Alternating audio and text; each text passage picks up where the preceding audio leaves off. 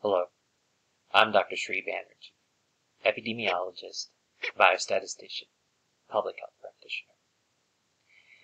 In this brief tutorial, I'm going to talk about how to use SAS effectively in order to conduct um, a important epidemiological um, measure, um, and that is um, how to determine um, something called AUROC.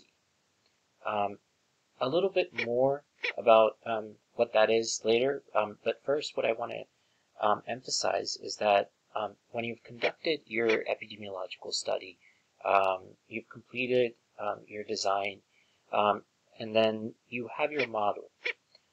how precisely do you determine how effective that model is? What are the types of values that you look at? Um, so area under the curve is one such way that you try to determine um, what is the effectiveness um, of a particular model. Um, so if you so just a quick uh, conceptual detour. Um, if we take a look at um, the uh, receiver operator uh, characteristic curve, if we manually uh, physically draw this out, um, then you can kind of see um, the relationship here. So um, when there is really um, no ability to discriminate by the model, um, then the relationship is flat. Um, but then the better um, the model functions, this is more, th this is uh, a statistical test or, or diagnostic test that uh, functions almost perfectly. Um, so the further you go um, here, then you're um, actually increasing the numbers of false positives. Um, so some somewhere here, you want to um, design your tests somewhere where the true positives are optimized. So that so over here, but your false positive rates are not too high. You wanted to um, take a look at um, what a typical about um, the conceptual, you can kind of take a look here and see how this SAS code works, um, and, and then compile it. Um, so this this is a logistic regression um, uh, code, um, which is being run here. But the gist of this is that you can use this to study uh, area under the curve and uh, uh, better understand this. Um, so in the first line here, um, the SAS help class, this is actually a sample dataset um, which is included um, within SAS Studio. Um, additionally, what you'll be running here um, is um, a uh, historic uh, public health uh, data set known as the Framingham Heart Study. And so um, in the 1940s, um, about 5,000 individuals uh, were initially assessed um, for uh, certain risk factors and the relationship with cardiovascular disease. So um, this cohort, initial cohort, uh, was then followed in subsequent decades um, to study cardiovascular disease. Um, so here what you'll be comparing is uh, two models. Um, so in these models, the um, outcome variable is um, biological sex. Um, and so the predictor variables are height and weight. Um, and so you'll be comparing the model that has been included within the sample um, SAS help dataset, um, and then comparing uh, a model, uh, same model that I just described, uh, biological sex versus height, height and weight, um, but within the Framingham heart data set. Um, and then you'll take those two, um, compare them, and um, uh, describe uh, which one is uh, the most effective. Um, so do you see how this is taking something um, that you've learned, you've learned SAS throughout uh, a number of weeks, and then taking that and then applying it to a real life mob, uh, real life data set um, and then providing information. So let's compile this code and see what we get for output.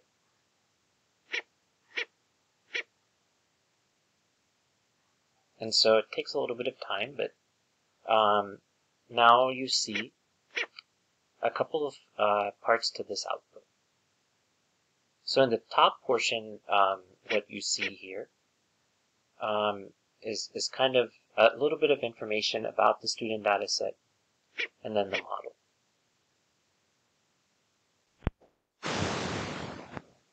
Look at the output um, further. Um, so the first model, um, if you remember from um, the previous portion, um, was corresponding to the sample data set, um, the student sample data set, looking at biological sex being predicted by height or weight, height and weight.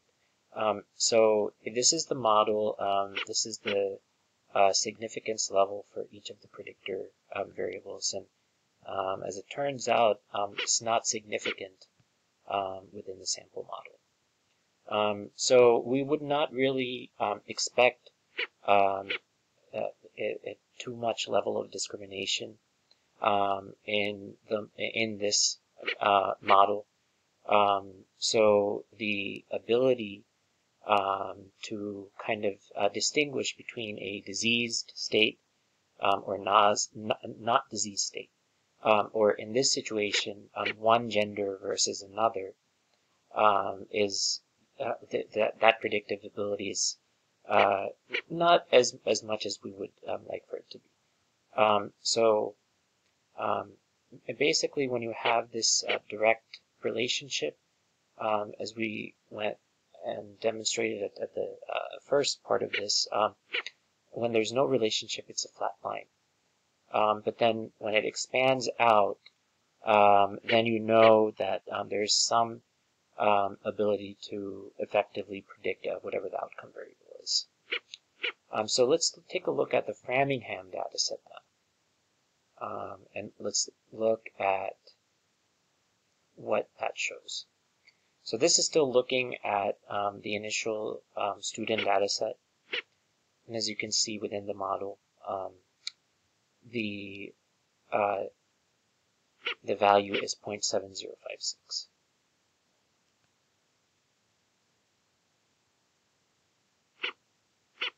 So now we're looking at the Framingham heart study. Um, and this was started in Framingham, Massachusetts in the 1950s. So um, as, as we would expect, um, the uh, findings here now, um, the predictive ability for biological sex is much better uh, from the Framingham heart study. So the value is 0.9185. And as you can see, the curve is um, uh, really nice. Um, it's it's bowed outward, which is what we want to see. Um, so this is um, basically um, the difference between. Uh, so in a continuum, if you were to think about this, uh, think about this um, on on one extreme. Um, the diagnostic test being able to perfectly distinguish between your two states. So if it's the disease state versus not disease state, um, your, if your diagnostic test uh, perfectly predicts that, um, then all then all you have is true positives. But on the other extreme, so think about this as a continuum. So on the other extreme, you have nothing but false positives. So you're not able to predict your outcome variable at all. Um, in other words, if it's uh, predicting a disease state, you're not able to do that, or if it's uh, one gender versus the other. So usually um, a good test will balance the two. So you can't have one extreme or the other, so you can kind of balance the two.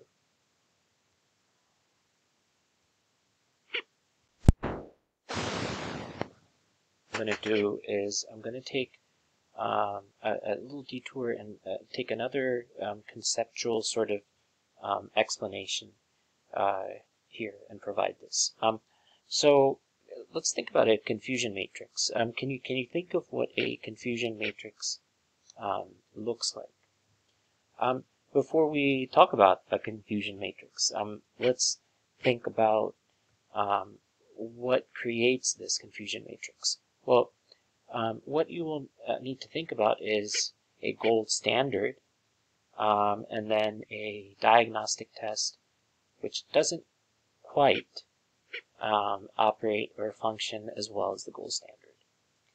So, um, for instance, if you um, want to uh, definitively diagnose some uh, sort of um, in, internal cancer, a lot of times the initial test um, is a screening test which has high rates of false positive.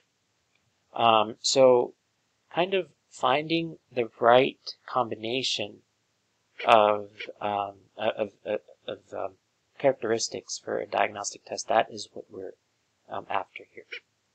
So a confusion matrix, all it is, is um, taking um, two sort of states. So you you have a gold standard, right? I'm gonna label that G, um, and then um, so if, if the gold standard said yes, um, then you know you have the disease, right? Um, and if the gold standard says no, then you know you don't have it. And then you have some test, usually, which doesn't quite function as optimally as the gold standard. And then this says yes versus no. I'm just going to put Y for yes, and then for no. So what is this here? This would be considered a true negative. Because both the gold standard says no, and then the test said no. Now, if both the gold standard and the test agree as a yes, then that would be a true positive.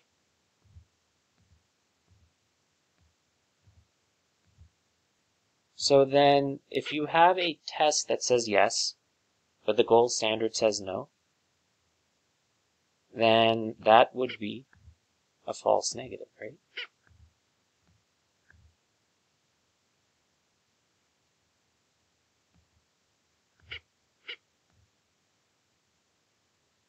Well, that would be a false positive. So that would be a false positive. If the gold standard says no, but the test says yes. And then a false false negative, false negative, I said, um, this would be um, the test says no, but the gold standard says yes. Um, so the, there you have it. These are this is a confusion matrix. Um, if you ever get confused, um, then you can kind of go back to this original um, two by two, um, and and then figure it out. So what is this uh, receiver operator characteristic curve I'm telling you? This was uh, actually something um, that's been in use since the 50s. Um, and that was um, in uh, radar, radar technologies. Um, and then in medicine, um, this became in vogue and popular. Um, in essence, what this is saying is that on the x-axis, 1 minus specificity. So what is the percentage of false positives? Um, so at the outset, um, you have kind of here's here's the start. Um, you have low rates of false positive, and that's what you want in a good uh, diagnostic uh, uh, exam, uh, in, in, in a um, good predictive ability. That's what you want. Um, so you have low false positive here, um, but here you have actually low percentage true positive. Now that's something you don't want. Um, so let's start changing some of the parameters here. Um, and let's keep the false positives low. Um, but increase the true positive. So here, at some point, we can keep the false positives at a minimum, but then increase the predictive value of the model. And this is how this ROC curve works. So how so the question that you're asking really at the end is that it, with which model can you increase the true positives effectively increase this without compromising uh, too many going into false positives. That is your optimal test. And when we look at these two models, the one that came from the uh, sample uh, SAS.help and the Framingham Heart Study here, um, then you can clearly see that this Framingham Heart Study um, model, which predicts um, biological sex from height and weight is um, optimally uh, is functioning optimally, much more optimally than the other model. Um, so so this is um, in in conclusion, this is the power of um, using this technique um, to once then once you've uh, conducted your epidemiological study um, to effectively communicate and tell people um, that this is a powerful model. Um, this is one way to do that. Um, once everything is uh, said and done, um, you can kind of see um, the output data and uh, results, and then you can kind of see the log. so you can then convert this into output data once you get to this part, um, now you're ready to create and generate your PDF um, output file, um, which then you can um, upload and uh, submit um, when you're ready. So um, thinking about how to do this, pretty simple. you may not think to do this, but uh, you may see that the download result as a PDF file is not highlighted. So um, what you'll then need to do is go into print results, um, and then you can see this um, other window here, um, and then um, what you will have to do is select um, select Save as PDF right here. and for for me, this appeared automatically uh, you might have to um, actually select the destination and change that. So I'm just something else. And right here you have um, a lot of important information as to when it was run and um, the results. Then that lets me know that you know that this was run um, separately um, on a on a different instance. Um, so uh, these are all the necessary steps in um, not only once you have generated your model, whether it's through regression analysis or a different technique, um, but taking that information and really being able to understand and compare um, models uh, which may not all uh, use the exact same technique, but being able to compare uh, different models. Um, this is the power of the um, receiver operator um, characteristic curve. Thank you for listening.